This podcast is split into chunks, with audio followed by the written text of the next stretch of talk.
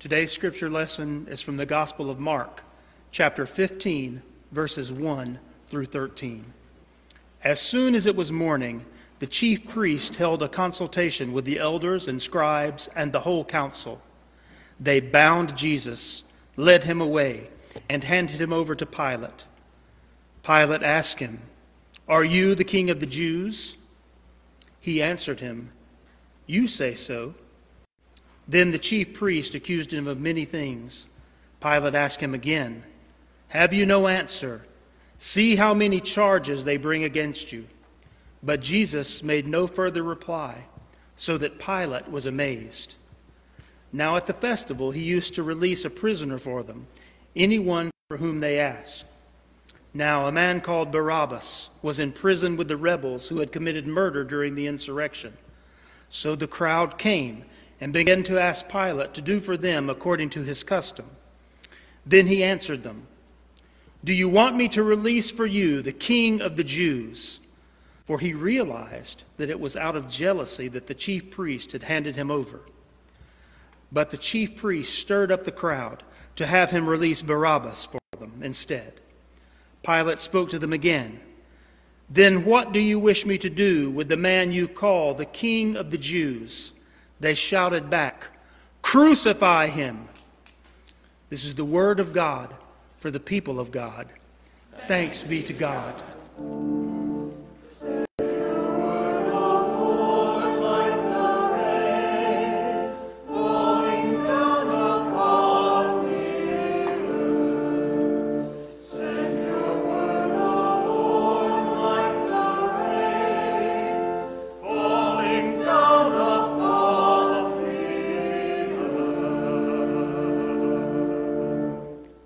May be seated.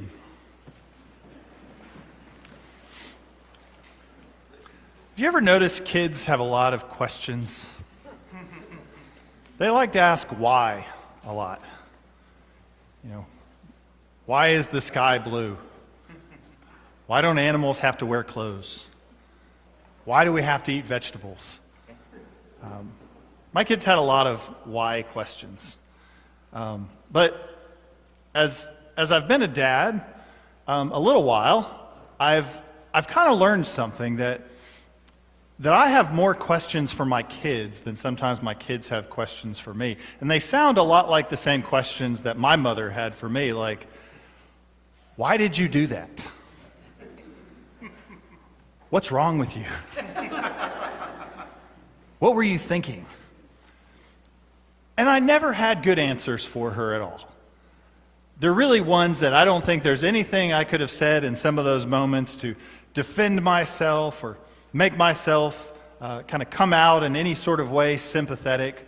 Um, I knew when I heard those questions um, that I was not getting out of trouble. Um, but over time, my, my mother sort of began to zero in on some other questions that um, actually got to be a little bit even more preemptive. She had questions ready, uh, regardless of whether she even knew what was going on in that moment at all. Uh, we might be, uh, me and my two sisters, fighting in a different part of the house. Um, you guys have perfect children. We, we fought all the time. And we would argue and we would slam doors and, and we would uh, stomp around and we would jump around and we would throw things and, and we would just launch chaos throughout the house. Um, but then if it got quiet, suspiciously quiet, and all the chaos suddenly stopped in a moment, my mother had a set of questions already ready. Is anybody hurt? Is there any blood? Does anybody have to go to the hospital? Because she knew in that moment that if all of us got quiet at the exact same moment, then something terrible must have happened. And there was one instance where my sisters and I, we were uh, kind of fighting in um, the, the downstairs part of the house. And, and, and for some reason, um, we were, I was kind of chasing them through the basement. And they made it to the utility room where our washer and our dryer was. And, and, and they slammed the door in my face and they locked it. The audacity. and so I was pounding on the door. I was hitting my shoulder into the door. I could feel them like pressed up against the bottom of the door underneath it, and I kept hitting it and hitting it. And so I got me a little bit of a head start, and I launched myself into the door, and the door just exploded in front of me as I went flying through to the other side. And suddenly, the three of us, uh, mortal enemies up to that moment, were suddenly cast into some sort of unsteady alliance as we realized that all three of us were fixing to get into a bunch of trouble. So we decided we should be a little bit more preemptive on this account. So before we could ever even get a question from my mother upstairs, we all yelled in uh, sort of a unified voice, We're all okay. There's no blood. And then we added, You don't have to come down here. but y'all, it didn't work. Because there's nothing really in that moment that we're going to say uh, to save our own skin, right? Now, I always tried to defend myself. I always tried to help my mother explain how mean and terrible my sisters were. But you see, the thing about my mother is over the years, uh, she was kind of like one of these Roman authorities that we read about in the scriptures. Uh, she, over time, became less and less interested in fairness. She would always say, I'm not interested in justice. I'm interested in quiet. And so, if we ever brought a problem to her, we, we often knew that we were going to be met with a question of, Do you really want me to get involved? Because if we got the boss involved, if we got uh, the one who decides life and death involved, we were all going to lose. So we might as well try to figure it out on our own before taking it to mom because she was not interested in any of our defenses. Now, in our scripture reading this morning, uh, we find uh, one, of the, one of the final dramatic scenes of Jesus' life before the crucifixion. And all of the questions that he has faced over the, this long journey towards the cross of uh, being arrested the night before and being put on trial in front of the council of religious authorities and the high priest, Jesus has been peppered with questions. And, and unlike me, Jesus finds no reason to defend himself. Jesus finds no reason to entertain any of these questions that are being thrown at him. But we find him in kind of this, this journey that we've been walking through in the Gospel of Mark over the last four weeks, finally in front of the last bureaucratic checkbox that needs to be checked before he can be finally sentenced to death and crucified. And Jesus does not have a lot to say. And he faces one of the last questions in his life before he's crucified. As Pilate asks him, Are you who they say you are? Are you the king of the Jews? like they told me that you said that you are. And Jesus speaks the last three words before his final words on the cross in the Gospel of Mark. You say so.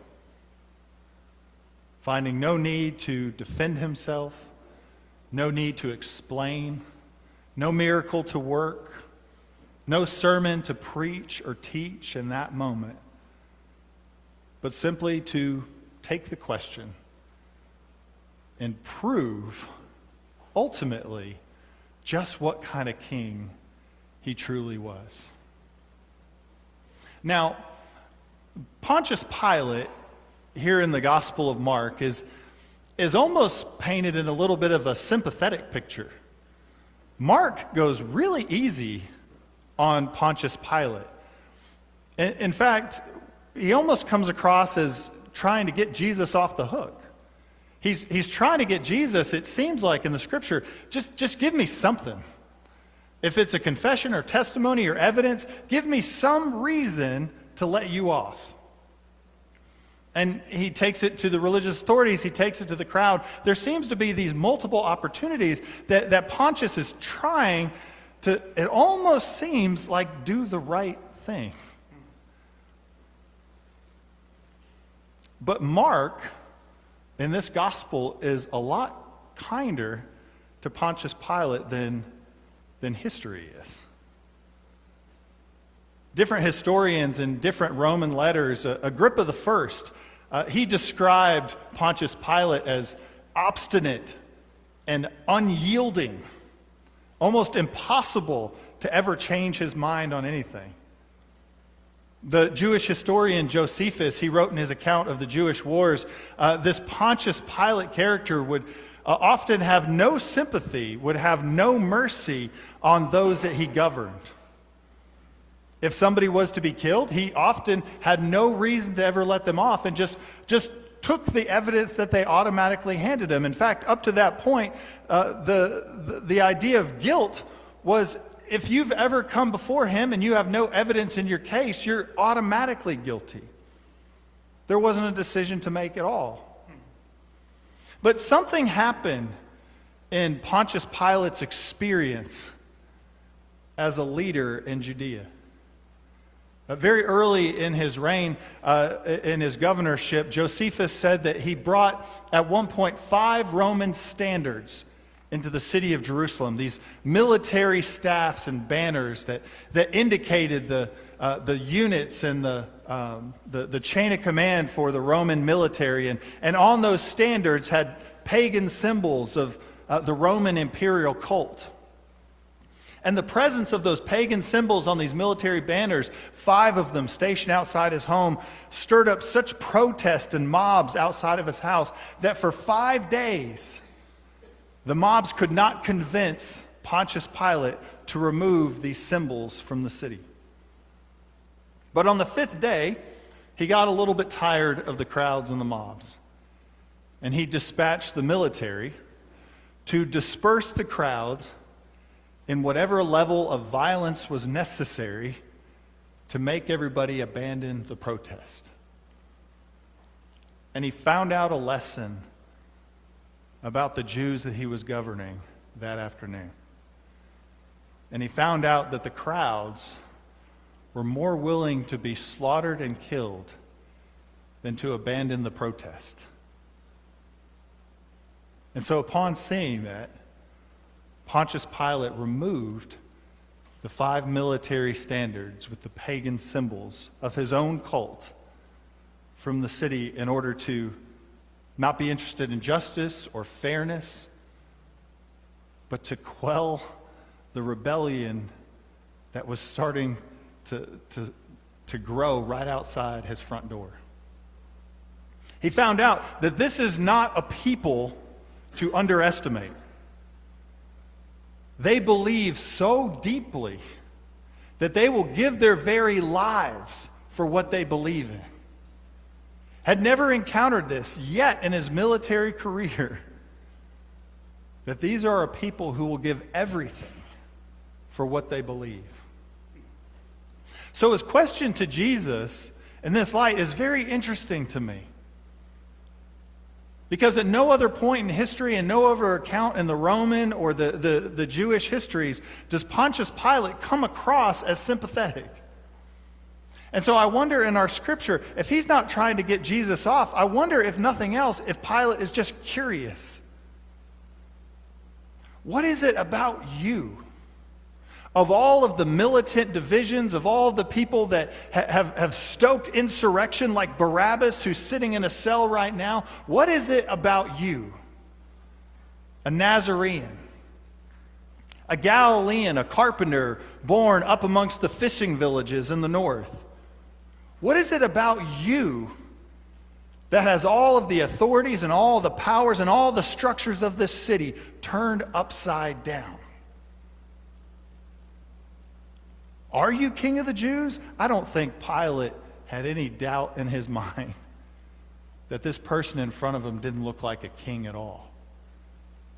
There was no followers, there was no swords, there was no arms, there was no mobs uh, of people beating down his door to, to let their ruler go. In fact, how interesting it must have been that he said, Here it is that, that I can release somebody that hasn't tried to stoke a rebellion, whereas Barabbas, he's being held as an insurrectionist. He tried to overthrow the government. I could at least let the safe one go, the one that really just has a name but no army behind him.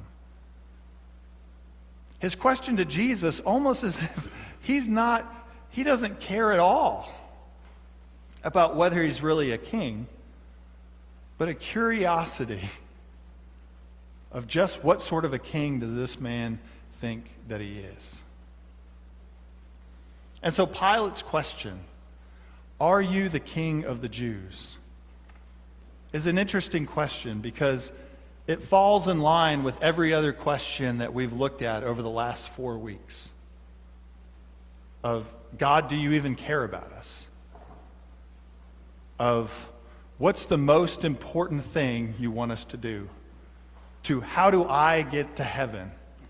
And now, are you the king of the Jews? These are all good questions that have been asked from disciples to Roman authorities to outcasts and, and even us. Questions that we bring to Jesus. But the thing that all these questions have in common is they come out of our own perspectives.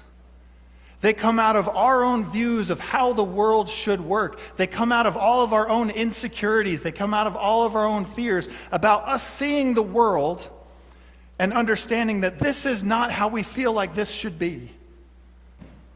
There is far too much fear and hurt, and there's far too much pain and tragedy. There's far too much loss. And in our insecurity of seeing the world through our own kingdom eyes of what we would like to see and our agendas of how we think the world should be, we ask questions of God, where are you in our world? And Jesus does not have an answer to satisfy us. There's not a word that Jesus has spoken that has convinced us. There's not a word that he can stand in front of Pilate and say, here's a teaching, or here's a miracle, or here's anything else that you need to see. You have all of my Sermon on the Mounts and the miracles of feeding 5,000, 4,000 people, all these different miracles, casting out demons, healing the sick. If that hasn't convinced us yet, there's no answer to the question we can get now that will. But Jesus' response to all the questions that we've asked over the last four weeks, to all the questions we bring to Christ and the difficulty of our lives, to the questions that he gets in front of Pilate now, has the very same answer. Jesus says, Let me show you. Let me show you what this kingdom is like. Let me show you what forgiveness is like. Let me show you what grace and mercy and life can look like. And when we see, when we see that Jesus takes on everything that the empire and, and the authorities in the area tried to crush and kill Jesus with, he took all that power that was pressed against him to crush him, and he ended up breaking it and turning it into salvation. He turned it into life. He turned it into hope. And he shows us that all of our questions are inside out. All the questions that we bring about where is God in our world really can be turned into questions of us asking, where can we be in your world, God? Not of where are you when the life when life gets hard and dark, but instead changing our questions of where can we be with you? Where can we take hope and mercy? Where can we come alongside others? Where can we go in your kingdom, God? Not do you care about us, but how can we take the love that you've shown us and now care for others? How can we be the hope? How can we be the, signs of grace and mercy that this world needs now more than ever? And so, a better question for today for Jesus is not, are you who they say that you are? But to turn that question inside out of, are you who you say that you are? And when Jesus shows us just how far he's willing to go for us, to pour out his very life for us, to go to the cross for us, with no defense and no testimony and no excuse, but to boldly go and to proclaim that there is no power over in this world that can chain us down, but God breaks it. He says, Come, let me show you, and invite you to be a part of the creation of something new. We get that perfect picture in the book of Revelation of a future where there's pain and tears and loss and grief all wiped away. A future where there's no more questions about how deeply does God care or is God with us. Because God will be with us so closely that it says he'll be our God and we will be his people and we will dwell in the house of the Lord forever. And so our questions when we turn them inside out are now, God, how can I join you in the work of making all things new? And that's a question that can get us started today. Amen and amen. Will you pray with me today? Almighty and gracious God, we give you thanks. Lord, we give you thanks for your word, for your scriptures that remind us that, Lord, there are times where we don't always get the answers to our questions that we think that we need. But there are always moments when you show us exactly what we need. That even in moments of loss, of hurt, Lord, of darkness, of hardship, that you have shown us before you've ever told us that you are always with us, that you love us, that you desire a life with us. And Lord, you desire for us to come follow you in the rebuilding of creation into something new a future and a life and a world where we can always be with you. As we pray all these things, Lord, we ask that you lead us and guide us this week as we do this all in Jesus' name. Amen and amen.